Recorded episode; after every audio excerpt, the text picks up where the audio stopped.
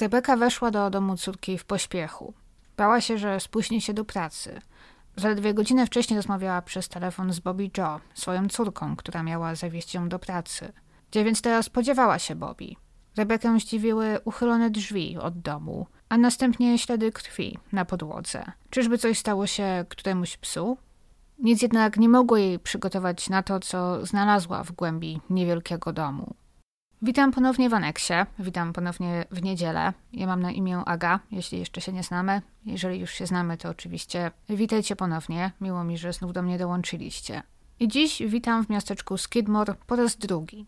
Jeżeli słuchaliście poprzedniego odcinka, to sporo już o historii tego miejsca wiecie. Dzisiejsza sprawa nie jest w żaden bezpośredni sposób powiązana z tymi omówionymi w poprzednim odcinku, czy nie wynika z nich w żaden sposób.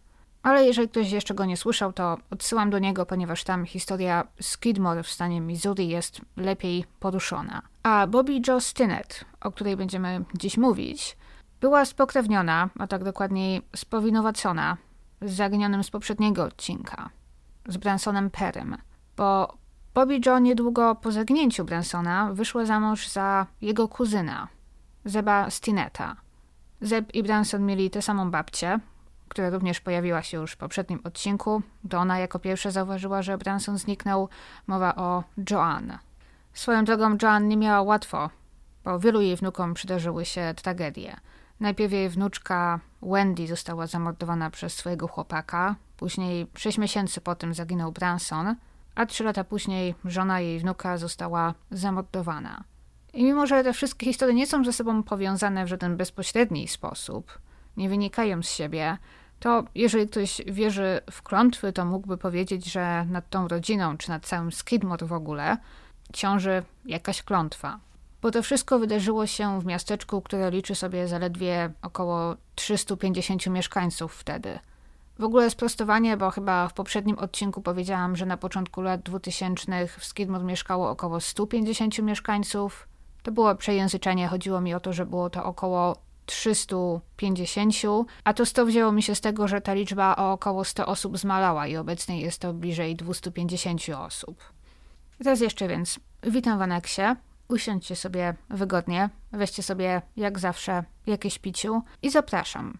Mimo, że nigdzie nie znalazłam potwierdzenia, że tak było, wierzę, że Bobby i Branson Perry z poprzedniego odcinka znali się, bo byli rówieśnikami. Oboje urodzili się w roku 1981.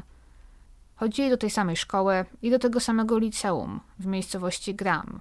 Mieszkali też zaledwie kilka domów od siebie, więc jestem przekonana, że się znali. Nie zdziwiłabym się też, gdyby Bobby Joe nawet brała udział w poszukiwaniach Bransona, chociaż nie znalazłam nigdzie żadnych słów na potwierdzenie tego. Jako małe dziecko Bobby Joe zmagała się z kilkoma problemami zdrowotnymi. Urodziła się z rozszczepionym podniebieniem, co wymagało operacji. Później przez to miała problemy z wysławianiem się jako dziecko i często chorowała na zapalenia zatok i zapalenia uszu. Jednak można powiedzieć wręcz wyrosła z tego, bo gdy weszła w wiek nastoletni, wszystkie te problemy zniknęły. To też w liceum, jeszcze jako nastolatka, związała się ze swoim rówieśnikiem, kuzynem Bransona, Zebem Stinetem. I przez większość liceum byli parą. A w roku 2002, gdy Bobby miała 21 lat, pobrali się i zamieszkali razem, wynajmując niewielki domek właśnie w Skidmore.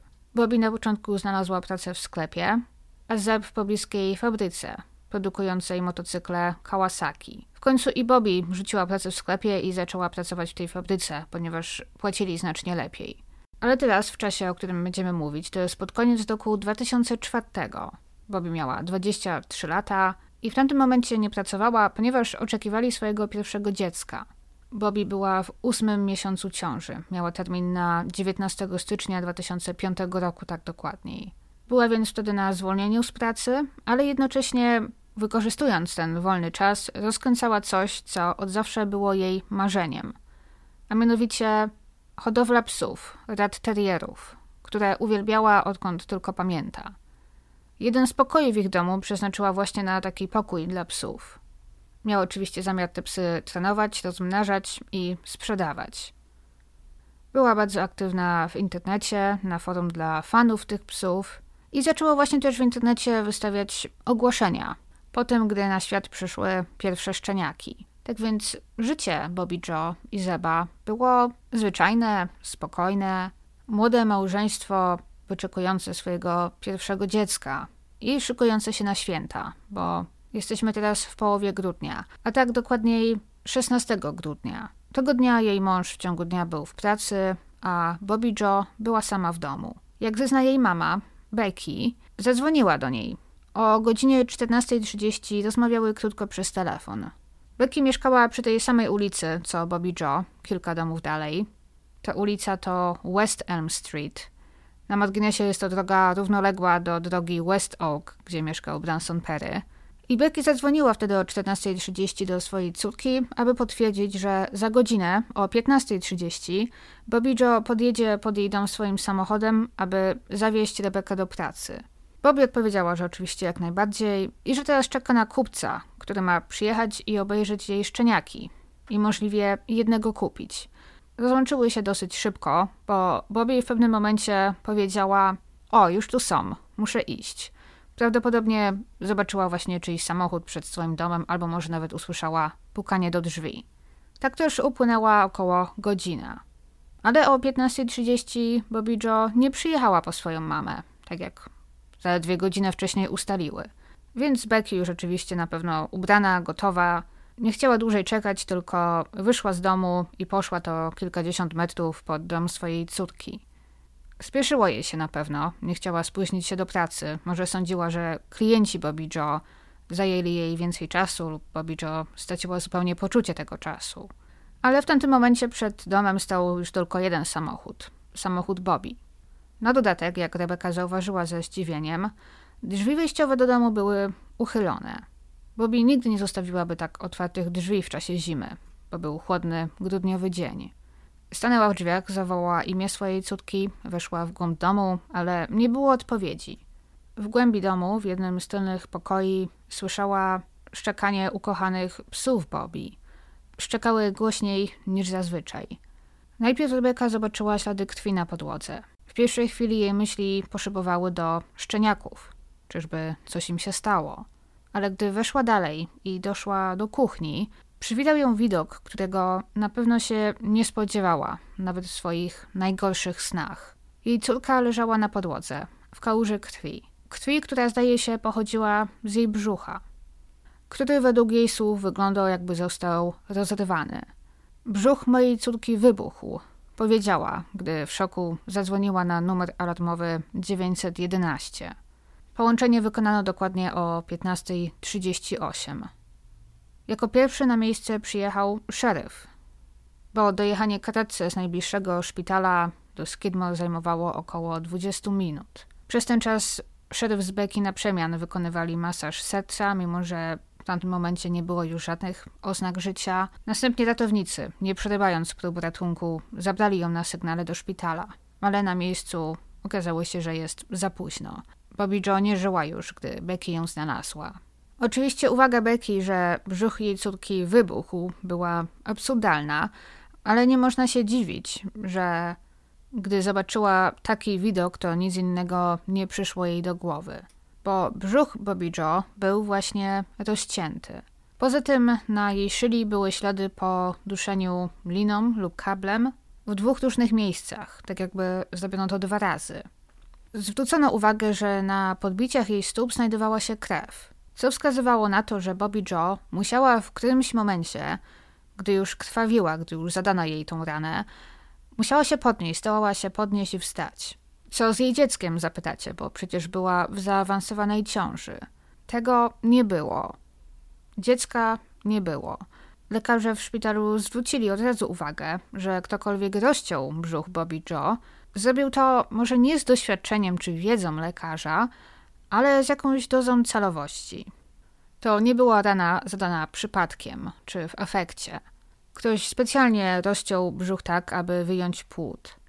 Poza tym pępowina była przecięta. Wniosek był jeden. Ktokolwiek zabił Bobby Joe, to, aby zabrać, dosłownie wyciąć, przeprowadzając amatorskie cesarskie cięcie, dziecko z jej brzucha. Cokolwiek więc się stało, musiało przebiec tak. Bobby musiała zostać zaatakowana w pokoju, gdzie trzymała psy, ponieważ tam były ślady walki. Prawdopodobnie zarzucono jej pętlę na szyję. Bobby była duszona, ale nie została uduszona. Po prostu straciła przytomność. A gdy ktoś zaczął rozcinać jej brzuch, odzyskała tę przytomność. Zapewne z powodu okropnego bólu, jaki musiało jej to sprawić. I to spowodowało, że zerwała się na równe nogi i zaczęła się bronić. I stawiła opór swojemu napastnikowi, a może napastniczce, i zaczęła stawiać opór i walczyć. Wskazywało na to chociażby kilka długich, ciemnych blond włosów, które zaciskała w swojej dłoni i które, jak się okaże, nie były jej włosami. Do tego krew na podłodze była rozmazana. Na jej stopach była krew, co świadczyło właśnie o tym, że w którymś momencie udało jej się wstać. I możliwe, że nawet próbowała uciekać, bo jej ciało zostało znalezione w pokoju obok, w kuchni. Do tego na dłoniach miała rany od noża, co znów sugerowało, że próbowała go złapać. Po tym jednak, gdy Bobby Joe odzyskała przytomność, sprawca czy sprawczyni musiał zacisnąć jej pętlę na szyi po raz drugi, stąd też ślady po pętli w dwóch miejscach na szyi i tym razem dokończył dzieła. Miało to też sens, że na początku celem tej sprawcy nie było zabicie Bobby Joe, nie było uduszenie jej, zupełnie odcięcie jej powietrza, tylko właśnie doprowadzenie do utraty przytomności, no bo oczywiście w takim wypadku dziecko mogłoby zginąć z matką. A tutaj najwyraźniej właśnie o to dziecko chodziło. Cokolwiek więc się stało, stało się w czasie tej zaledwie godziny, pomiędzy czasem, kiedy Bobby Joe rozłączyła się, rozmawiając z mamą, do czasu, aż jej mama przyszła do domu. Według zeznania Rebeki wiemy, że w tym czasie, gdy się rozłączyła o 14.30, ktoś zapukał do jej drzwi.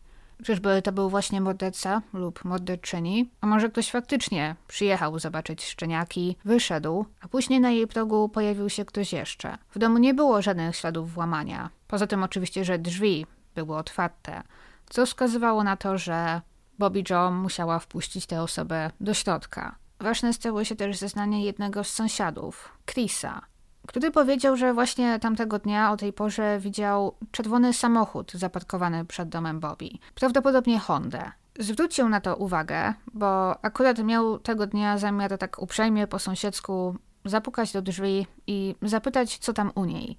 Chris znał tę rodzinę od lat, i że właśnie było to tak małe miasteczko, gdzie mieszkało tak mało osób, no to oczywiście wszyscy przeżywali każdą nową ciążę, każde nowe dziecko i po prostu chciał zapytać, co tam u niej. Ale teraz, gdy zobaczył właśnie ten nieznany mu samochód przed jej domem, samochód, który jeszcze miał tablice rejestracyjne z Kansas City, doszedł do wniosku, że Bobby Joe ma pewnie gości spoza miasta i zdecydował, że nie będzie przeszkadzał, że nie będzie się teraz wpraszał w takim momencie. Później oczywiście będzie sobie wyrzucał, że może gdyby jednak zaszedł tego dnia do domu Bobby Joe, udałoby mu się uratować jej życie. Ale biorąc pod uwagę wszystko, co wiemy o tej historii, to równie dobrze było możliwe, że po prostu stałby się kolejną ofiarą. Więc kto wie, czy ta decyzja, aby nie wpraszać się tam w tamtym momencie, nie uratowała mu życia. Należało oczywiście działać szybko, bo ktokolwiek zabił Bobby Joe, zabrał jej dziecko, i istniało bardzo wysokie prawdopodobieństwo, że to dziecko dalej żyło. Ale ponieważ zostało usunięte w taki sposób, prawdopodobnie wymagało pilnego leczenia w szpitalu. Zostało w końcu usunięte na miesiąc przed terminem i to jeszcze przy użyciu kuchennego noża. Na początku nie było jasne, gdzie dokładnie zacząć. Wiemy, że od razu prawie wykluczono Zeba, ojca dziecka, ponieważ ten miał niezbite alibi, był w tym czasie w pracy. Na początku w ogóle odmówiono też wypuszczenia tego słynnego Amber Alert, gdy to ginie dziecko. Bo wymogi są takie, że aby ten Amber Alert został wypuszczony, potrzebny jest jakiś opis zaginionego czy uprowadzonego. Waga, wzrost, kolor oczu, cokolwiek. A tutaj nikt nie znał tych szczegółów. Jedyne, co było wiadomo, to to, że Zeb i Bobby Joe prawdopodobnie spodziewali się dziewczynki i mieli zamiar dać jej na imię Victoria. Po naciskach jednak w końcu zrobiono wyjątek i ten Amber Alert wypuszczono bez tych wszystkich informacji i szczegółów, jedynie z informacją, że jeżeli u kogoś gdzieś z dnia na dzień na przykład pojawiło się dziecko, w momencie, gdy nikt tam nie był w jakiejś wyraźnej ciąży, czy nie mówił wcześniej o adopcji, to aby tę sprawę zgłosić. Skupiono się też na tym czerwonym samochodzie, widzianym przed domem Bobby, i na tej osobie, która miała przyjechać, aby obejrzeć szczeniaki.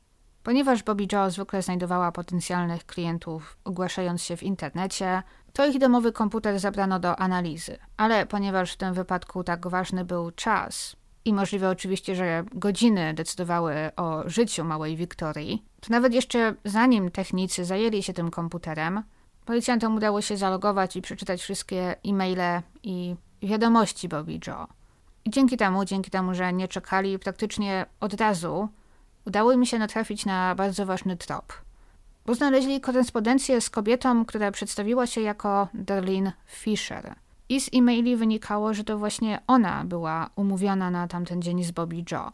Miała przyjechać, aby zobaczyć szczeniaka, którego chciała kupić dla swoich dzieci. Bobby wysłała jej instrukcje, jak do siebie dojechać i umówiły się właśnie gdzieś na 14.30. Wszystko jednak, co policjanci mieli w tamtym czasie, to właśnie adres e-mailowy Darlene Fisher i fakt, że napisała w swoim e-mailu, że mieszka w Fairfax w Missouri, około 30 minut drogi samochodem od Skidmore. Licząc sobie mniej niż 700 mieszkańców, Fairfax jednak nie miało wśród swoich mieszkańców żadnej osoby nazwiskiem Darlene Fisher. To jeszcze bardziej wskazywało, że byli na dobrym tropie. Ktoś najwyraźniej zmyślił to nazwisko i pewnie zmyślił całą historię o kupieniu szczeniaka, tylko po to, aby zdobyć adres Bobby Joe. E-maile od Darlene Fisher były więc dobrym tropem. Ale co dalej? Gdzie teraz znaleźć tę osobę? I kim była? Pracowano całą noc i już wczesnym porankiem następnego dnia, 17 grudnia, informatykom udało się namierzyć adres IP, którego użyto do stworzenia adresu e-mail Darlene Fisher. Zrobiono to przy użyciu tego internetu, który, jak to kiedyś było, łączył się przez telefon, więc pod wszystko podpięty był numer telefonu, który zarejestrowany był na mężczyznę nazwiskiem Kevin Montgomery, który mieszkał znów w malutkiej miejscowości Melbourne w sąsiednim stanie Kansas. Dwóch policjantów pokonało dystans blisko 270 km w rekordowym czasie, zaledwie godziny i 20 minut, jadąc na sygnale cały czas, i pojechali pod wskazany adres. W nadziei, że to tam znajdą zaginione dziecko. Ich nadzieje wzrosły jeszcze, gdy przed domem zobaczyli zaparkowaną starą, czerwoną Hondę. Jeden z policjantów bez problemu został wpuszczony do środka przez uprzejmego, ale zdziwionego jego widokiem mężczyznę, Kevina Montgomery. Zaraz po wejściu, w salonie, policjant zobaczył siedzącą na kanapie kobietę, a obok niej małe zawiniątko. To twoje dziecko? zapytał. Tak, chcesz je zobaczyć? odpowiedziała spokojnym głosem. Oczywiście, że chciał zobaczyć. Bez większych problemów i oporów zdołał zabrać dziecko, nie tłumacząc im w tamtym momencie, co się dzieje, i wyjść z tym dzieckiem z domu. Zdążył jeszcze zauważyć wiele zadrapań i ran na dłoniach tej kobiety. Kobiety, którą jak się okaże była 36-letnia Lisa Montgomery, żona Kevina Montgomery, który otworzył mu drzwi. Dziecko, dziewczynka, została zabrana do szpitala i okazało się, że poza płytkim zadrapaniem na policzku była cała i zdrowa. Zanim jednak można było ogłosić zwycięstwo i zwrócić dziecko ojcu, należało oczywiście udowodnić, że dziewczynka faktycznie jest uprowadzonym dzień wcześniej dzieckiem i że nie jest to żadne okropne nieporozumienie, bo małżeństwo Montgomery właśnie przekonywało, że to wszystko to jedno wielkie nieporozumienie. Lisa urodziła ich córkę zaledwie dzień wcześniej. Kevin przekonywał, że przecież wcześniej była w wyraźnej ciąży, że tak długo starali się o dziecko. Wszyscy wiedzieli, że Lisa była w ciąży. Jednak Kevin przyznał, nie był obecny przy narodzinach dziecka. Bo Lisa, jak powiedziała policjantom, pojechała poprzedniego dnia na zakupy do pobliskiego miasta Topeka była w ósmym miesiącu ciąży, tak jak Bobby Joe. Gdy nagle w czasie tych zakupów, kilka godzin drogi samochodem od domu, odeszły jej wody. Szybko podjechała do pobliskiego Centrum Zdrowia Kobiet, gdzie urodziła zdrową dziewczynkę. Wszystko wydarzyło się tak szybko i nagle, że zadzwoniła do Kevina dopiero po fakcie. Ale szybki telefon do wskazanego przez nią szpitala udowodnił, że tamtego dnia nie odebrano tam żadnego porodu. Teraz więc Lisa zmieniła swoją historię. Poprosiła o rozmowę na osobności. Okej, okay, przyznała, nie mówcie mojemu mężowi. Nie chciałam, aby wiedział, że mamy problemy finansowe. Ponieważ poród w szpitalu jest drogi, urodziłam dziecko sama w domu, w czasie, gdy on był w pracy. Czy ktoś był przy tym porodzie? Padło pytanie. Czy ktoś mógł poświadczyć, że ona faktycznie urodziła to dziecko? Dwie koleżanki. Okej, okay, co to za koleżanki? Czy można numer do tych koleżanek? Nie, nie można. Tak w zasadzie to wcale ich nie było przy tym porodzie.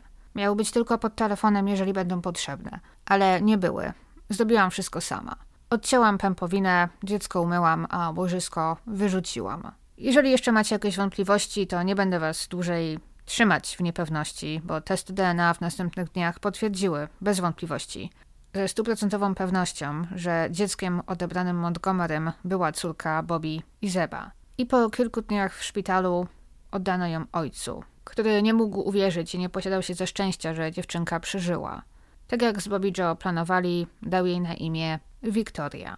Nie miałam zamiaru tutaj robić z tego, nie wiem, jakiejś zagadki czy sensacji, czy to dziecko przeżyło, czy nie. Nie miałam zamiaru, nie wiem, tutaj trzymać was w napięciu z tego powodu. Więc dosyć szybko zdecydowałam się tutaj dać to jedno szczęśliwe zakończenie, ten jeden szczęśliwy element. Victoria Jostinet została uratowana, nie odniosła żadnych obrażeń i znalezienie jej zajęło mniej niż 24 godziny. Ale teraz znowu musimy się cofnąć w czasie, bo jak do tego doszło? Kim była Lisa Montgomery? Skąd znała Bobby Joe? I czy w ogóle? Jak ją znalazła? Jaki udział miał w tym wszystkim jej mąż Kevin? Bo on teraz powie, że autentycznie wierzył w to, że Lisa była w ósmym miesiącu ciąży. I faktycznie wierzył, że urodziła dziecko. Jakim cudem niczego nie zauważył? Jakim cudem mieszkał ze swoją żoną przez osiem miesięcy i dał jej się przekonać, że faktycznie jest ona w ciąży? Wiele osób nie mogło w to uwierzyć. Byli przekonani, że i on musiał być częścią tego planu. I teraz właśnie musimy przejść do drugiego tragicznego rozdziału tej historii, jakim jest osoba i życie Lisy Montgomery. Wiem, że niektórzy nie lubią, gdy poświęcamy sylwetce mordercy czy morderczyni w tym przypadku więcej czasu niż ofiarom. I generalnie można by powiedzieć, że po prostu Lisa Montgomery nie mogła mieć dzieci. Fizycznie nie mogła mieć, a tak bardzo chciała, Miała na tym punkcie taką obsesję, że dopuściła się właśnie morderstwa i porwania. Ale to nie jest cała historia, bo historia jej życia jest zdecydowanie jedną z dziwniejszych, jakie ostatnio czytałam. Mama Lisy, Judy, powie później prasie dużo złych rzeczy o swojej córce. Lisa od dziecka kłamała jak najęta. Czytała dużo książek i żyła w świecie fantazji. Gdy na przykład Judy rozwiodła się z Johnem, ojcem Lisy i jej młodszej siostry, Lisa rozpowiadała koleżankom i kolegom z podwórka, że nie ma ojca, bo ten zginął w Wietnamie. Po rozwodzie Judy związała się z innym mężczyzną, Jackiem, samotnym ojcem piątki dzieci znów. I matka z dwiema córkami przeprowadziła się do jego domu w Oklahomie.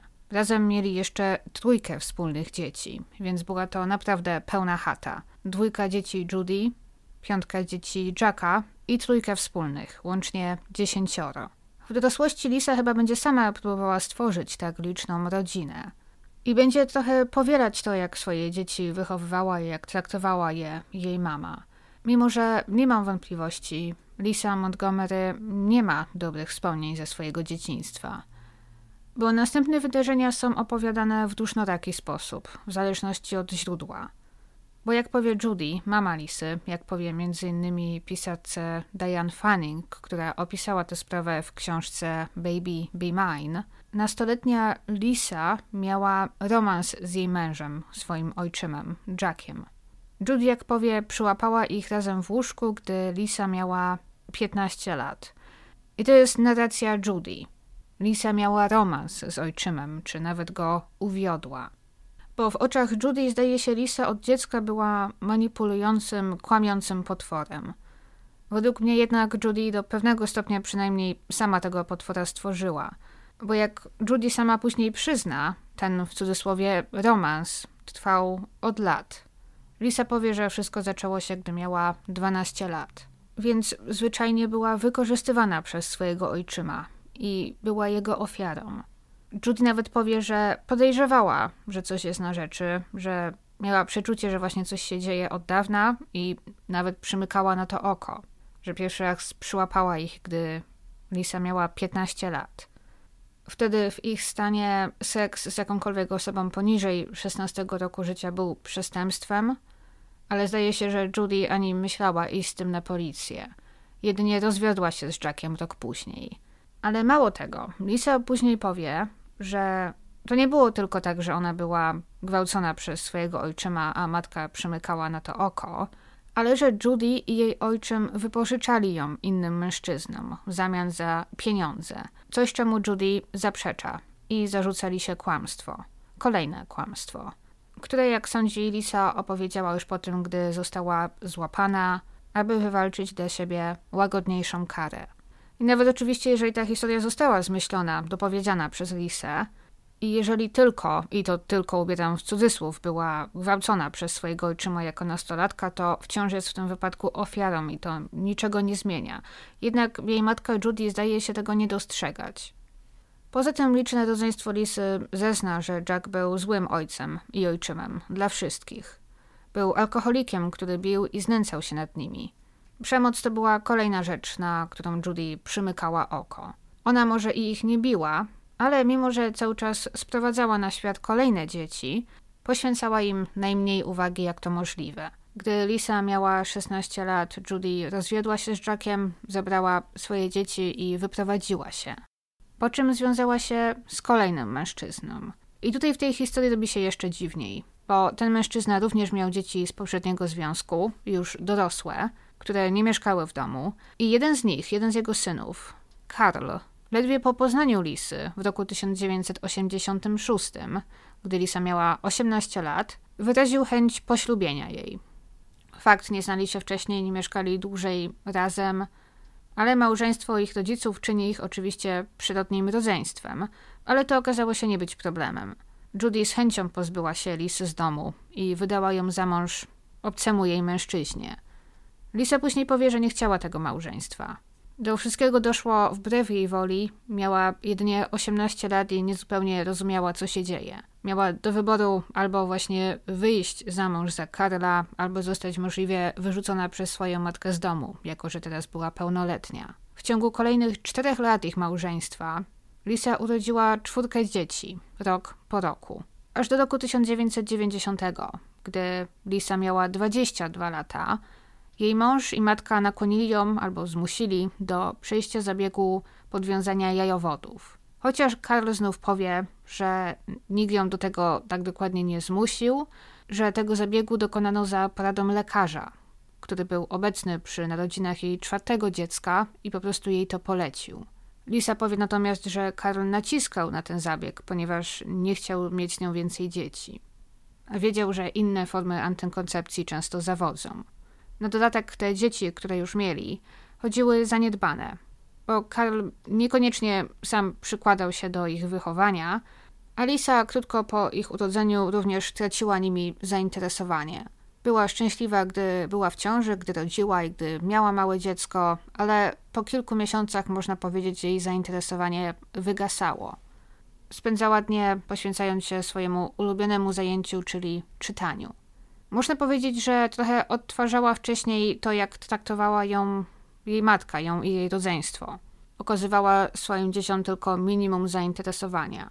Lisa jednak do końca będzie przekonywała, że zabieg podwiązania jajowodów był czymś, do czego została nakłoniona, zmuszona, czymś, czego ona nie chciała. I to chyba właśnie będzie leżało teraz u podstaw jej kolejnych problemów, bo od teraz Lisa będzie mieć obsesję na punkcie ciąży i wielokrotnie na przestrzeni lat będzie tę ciążę symulować. W roku 1993 Karl rozwiódł się z Lisą i wyprowadził do innego stanu, zostawiając ją i dzieci samych. Zaraz jednak zgodził się do niej wrócić, bo Lisa powiedziała mu, że jest z nim w ciąży. Karl wiedział oczywiście o zabiegu podwiązania jajowodów, ale wiedział też, że ten zabieg nie daje 100% gwarancji. Więc sądząc, że robi właściwą rzecz, w roku 94, krótko po tym zresztą, gdy otrzymali rozwód, poślubił Lisę ponownie. Ale zaraz po ślubie Lisa powiedziała mu, że poroniła. Co znowu wzbudziło u niego podejrzenia, że może nigdy nie była w ciąży. I to był tylko taki zabieg, aby zmusić go, nakłonić go do powrotu do niej. Zaraz jednak Lisa twierdziła, że znowu jest w ciąży. Tym razem oczekuje bliźniąt na dodatek. Ale znów ciąża skończyła się poronieniem. Karl zrozumiał w końcu, że żadnych ciąż nie ma, że Lisa próbuje w ten sposób utrzymać go przy sobie. W końcu w roku 98 rozwiedli się na dobre. Alisa przeniosła się do Kansas, aby na krótko zamieszkać ze swoją matką. Wbrew wnioskom Karla, aby to jemu przyznać opiekę. W roku 99 poznała, a w 2000 już wyszła za mąż za kolejnego mężczyznę, za pana, o którym słyszeliście już na początku, za Kevina Montgomery, który miał być zupełnie innym mężem i innym człowiekiem niż to, czego Lisa dotąd zaznała. Był prosty, dobroduszny i łagodny w obejściu. Lisa opowiedziała mu wiele o sobie, Według jej bliskich sporo z tych rzeczy to były kłamstwa, ale zachowała dla siebie informacje o podwiązaniu jajowodów. Miała między innymi powiedzieć mu, że gdy była nastolatką, to urodziła dziecko. I ponieważ była młoda, jej matka zmusiła ją, aby oddała to dziecko do adopcji. Coś nad czym Lisa do dziś ubolewa. Nie wiadomo, czy ta historia faktycznie miała miejsce, bo nigdy nie znaleziono na to dowodów. Ale przez to też Kevin zgodził się mieć z Lisą dzieci, mimo że na początku powiedział jej, że nie chce już mieć więcej dzieci, bo sam miał trójkę z poprzedniego małżeństwa. Ale ponieważ Lisa tak bardzo tego pragnęła, to zgodził się na jedno dziecko. I zaraz więc historia powtórzyła się. Lisa znów była w ciąży. Opowiedziała o tym ucieszonemu Kevinowi i rozpowiadała o tym wszystkim w miasteczku. Po kilku miesiącach oświadczyła jednak Kevinowi, że poroniła. Zaraz historia powtórzyła się. Lisa znowu była w ciąży. Teraz zaczęła korzystać z internetu, który zamontowano im w domu. Wydrukowała nawet zdjęcie USG z internetu, przypadkowe zdjęcie, jakie znalazła, jakieś przykładowe wyniki badań i pokazała je Kevinowi, aby nadać swojej historii wiarygodności. A Kevin, nie wiedząc lepiej, wierzył jej w to wszystko. Nie rozumiał wprawdzie, dlaczego Lisa nigdy nie pozwala mu jeździć razem z nią na kontrolne wizyty u lekarza, ale nie naciskał. Innym hobby, jakie Lisa wtedy rozwinęła, było hodowanie zwierząt. Zaczęła od różnych zwierząt gospodarczych, kur, świni, a później przeniosła się na psy rasy Rat Terrier. Zaczęła udzielać się na forum dla innych hodowców tych psów. I tak też właśnie nawiązała kontakt z Bobby Joe Stinnett. Poznały się nawet osobiście w kwietniu 2004 roku na wystawie psów. Niedługo później Bobby Joe napisała na swojej stronie, którą Lisa śledziła, że jest w ciąży i oczekuje dziecka. Hej, napisała jej potem Lisa. Ja też jestem w ciąży. Mam termin na podobny czas co ty. I przez cały rok 2004 praktycznie nosiła ciuchy ciążowe, udawała, że chodzi do lekarza, ale po kilku miesiącach ludzie zaczęli wątpić w jej słowa. Serio jesteś w siódmym czy ósmym miesiącu ciąży? Pytali. W ogóle tego po tobie nie widać. Nigdy po mnie nie widać, odpowiadała im Lisa. Wszystkie moje dzieci rodziły się bardzo małe. Zawsze miałam bardzo mały brzuch. Nikt więc nie miał powodu jej w to nie wierzyć. Bardzo możliwe, że to miała być kolejna zmyślona ciąża, która miała skończyć się zmyślonym poronieniem i tak by się to pewnie toczyło nie wiadomo jak długo, ale tym razem stało się coś innego. Coś się zmieniło. Możliwe, że z powodu presji, jaką na Lisę zaczął wywierać jej były mąż. Bo oczywiście do uszu jej rodziny, która znała ją dłużej niż Kevin Montgomery, zaczęły dobiegać informacje o kolejnych ciążach Lisy. Wszyscy wiedzieli o zabiegu podwiązania jajników, gdzie pewnie mogliby zaakceptować przypadek, gdyby zaszła w ciążę raz. To fakt, że po takim zabiegu zachodziła w ciążę praktycznie co roku, już im tak nie pasował. Ktoś nawet powiedział Kevinowi, że Lisa miała podwiązane jajowody.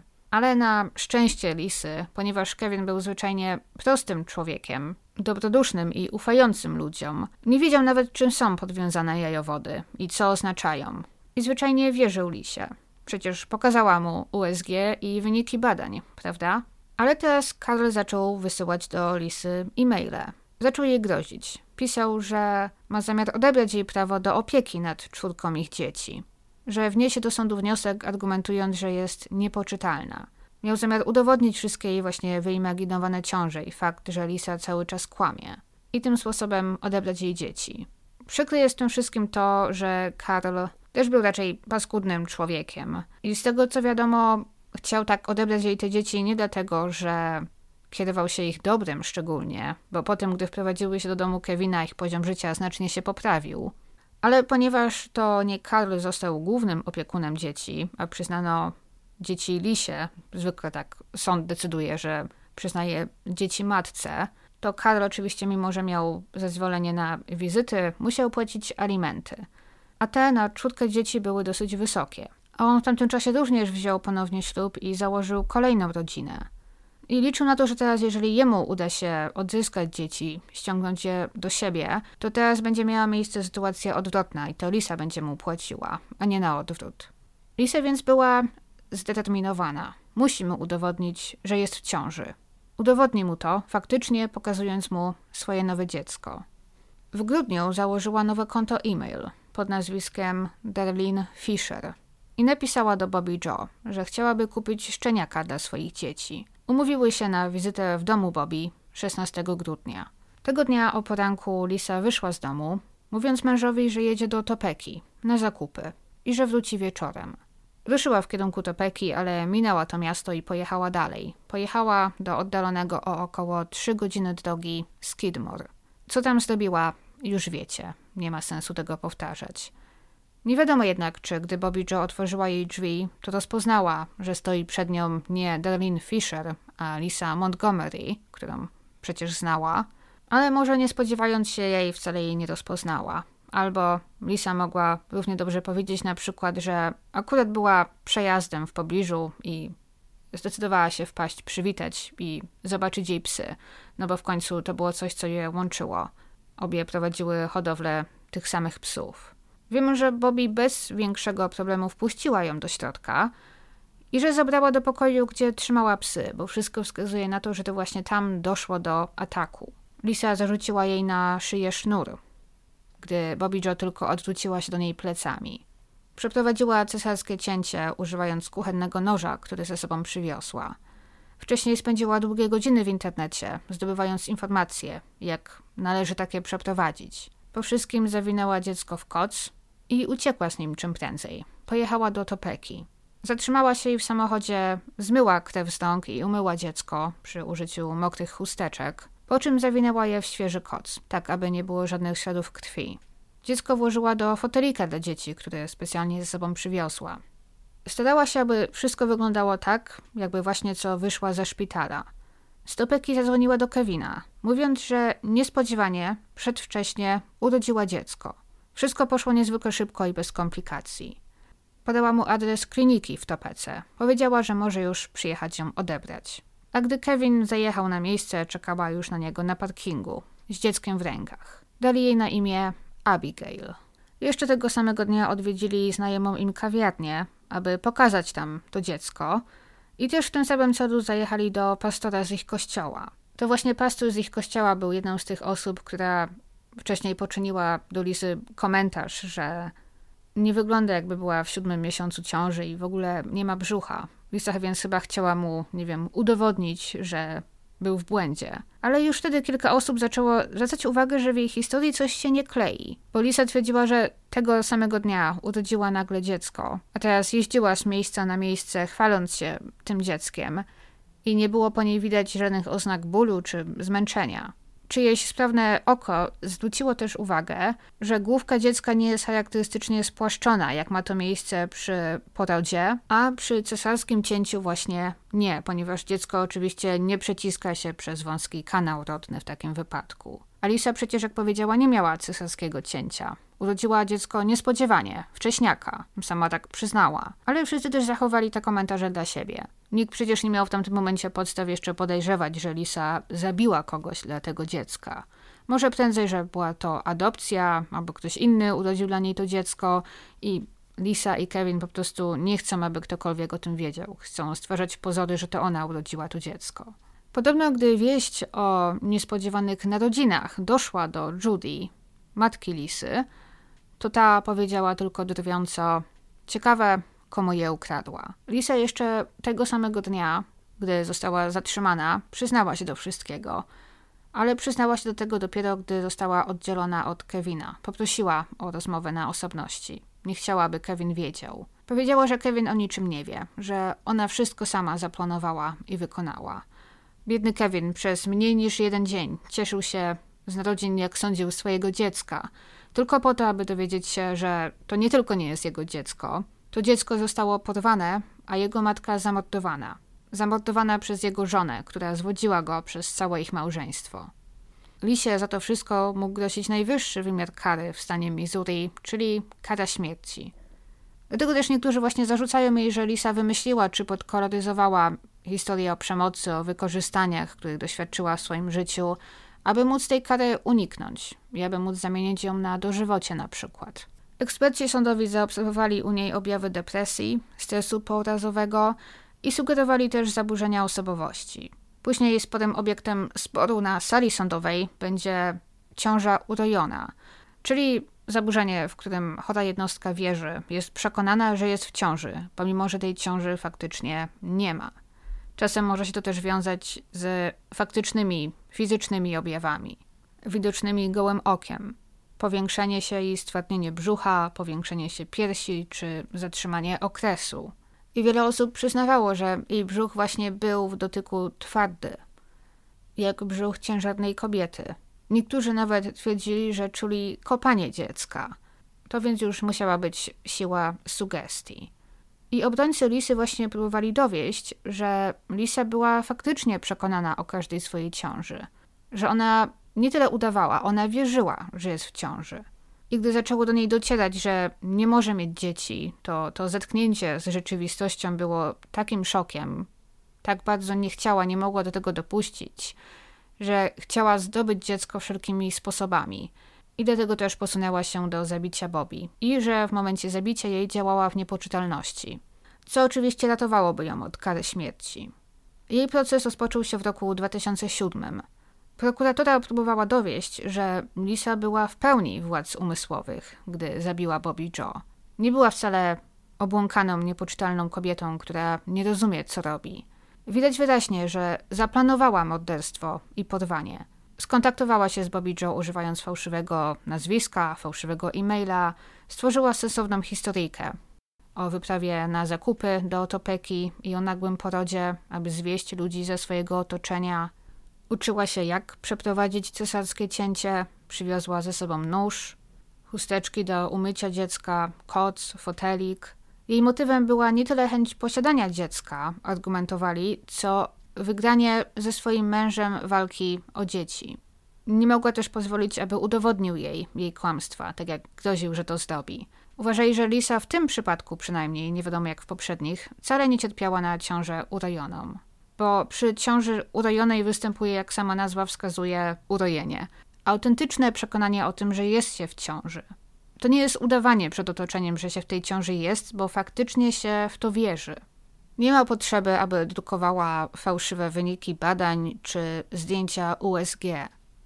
Ona po prostu wierzy, że jest w ciąży. Jeżeli pójdzie do lekarza i lekarz powie jej, że w tej ciąży nie jest, to na przykład nie będzie chciała mu w to uwierzyć. Strona oskarżająca dowodziła, że Lisa bardzo dobrze przez cały czas wiedziała, że nie jest w ciąży. Na dowód przedstawili chociażby dokument, który wypełniła w październiku 2004 roku w związku z ubezpieczeniem zdrowotnym, którym właśnie musiała odpowiedzieć na pytania na swój temat. Jednym z pytań było pytanie, czy jest obecnie w ciąży, gdzie zaznaczyła, że nie jest. Zwrócono też uwagę, że w jej poprzednich, prawdziwych ciążach chodziła do lekarza na kontrolę, robiła USG, ale w tej ostatniej, udawanej ciąży nie robiła tego. Gdyby faktycznie wierzyła, że jest w ciąży, to czy nie robiłaby tego samego, co w tych poprzednich? Wniosek był taki według nich. Lisa wiedziała, że nie jest w ciąży. Rozumiała, że nie może w nią zajść. Wiedziała to dobrze, ale próbowała na siłę zaklinać rzeczywistość i żyć w swoim wyimaginowanym świecie. Podkreślali też to, jak Lisa popełniła całe przestępstwo. Zaplanowała wszystko i wykonała ten plan. Tak też nie działa osoba niepoczytalna.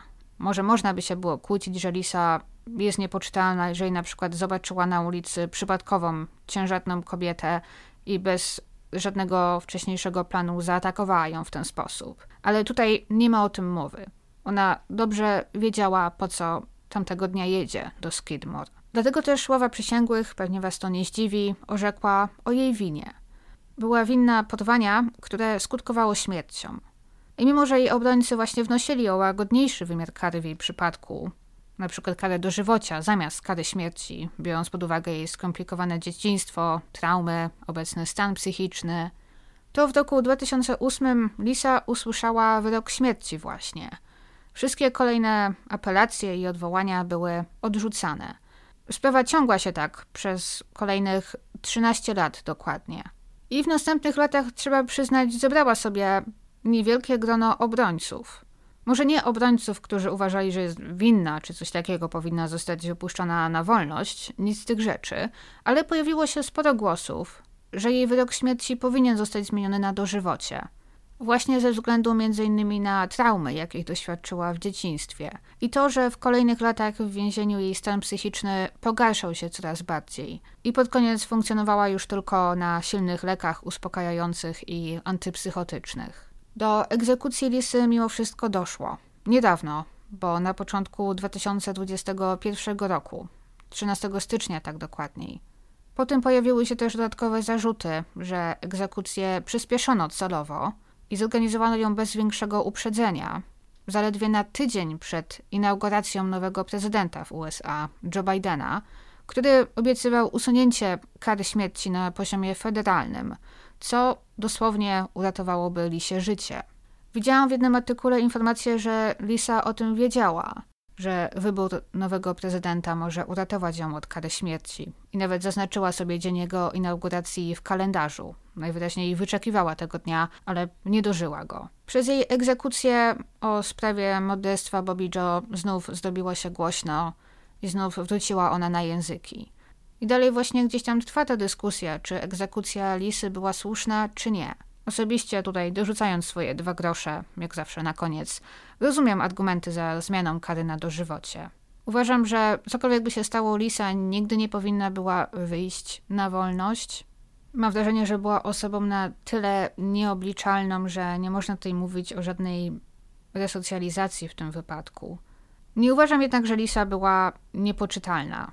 W tym sensie uważam, że rozumiała dobrze, co robi i dlaczego. Ale co doprowadziło ją do takiego momentu, w którym dokonała tak okropnego czynu, co doprowadziło do tej zbrodni, to jest znacznie bardziej skomplikowana sprawa.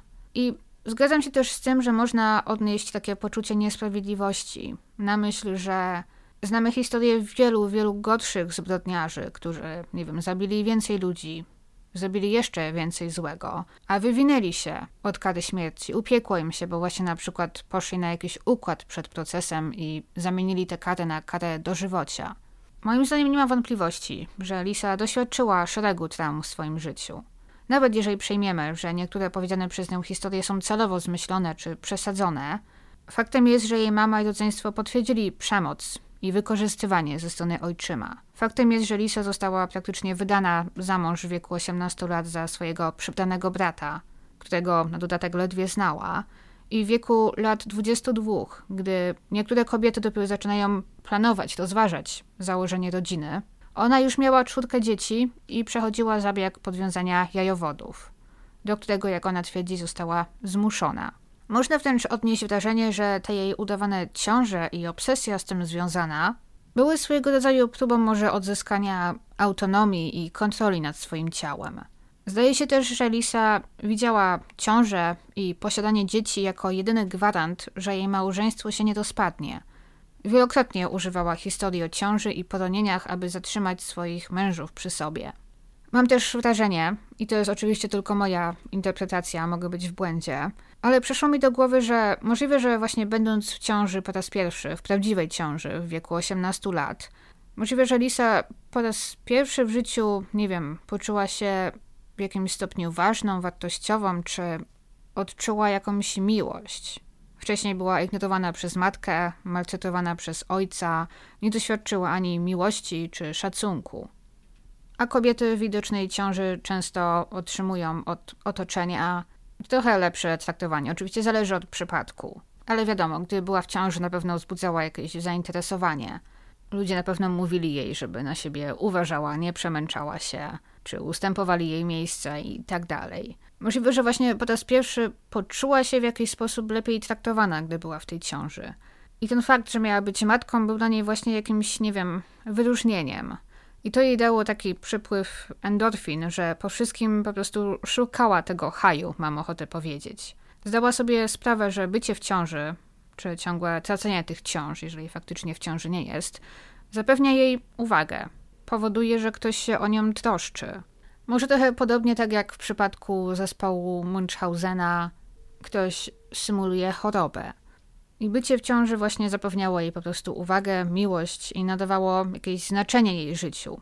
Czuła się w jakiś sposób ważna i kochana, i było to coś, czego przez całe życie jej odmawiano. A przynajmniej takie przemyślenia mnie naszły. Wzięło mnie na psychoanalizy.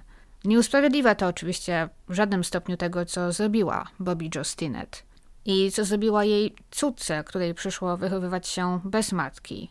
Victoria Jostinet swoją drogą w tym roku będzie kończyć 20 lat już.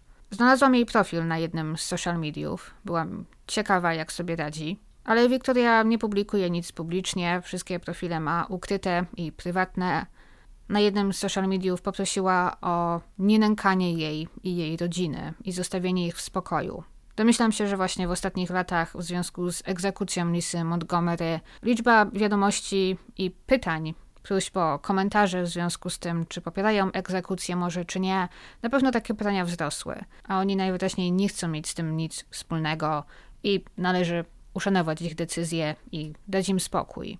I to chyba wszystko, co dla Was dziś miałam. Usłyszymy się za tydzień, już w innej historii. Wyjeżdżamy ze Skidmore, myślę, że na dobre.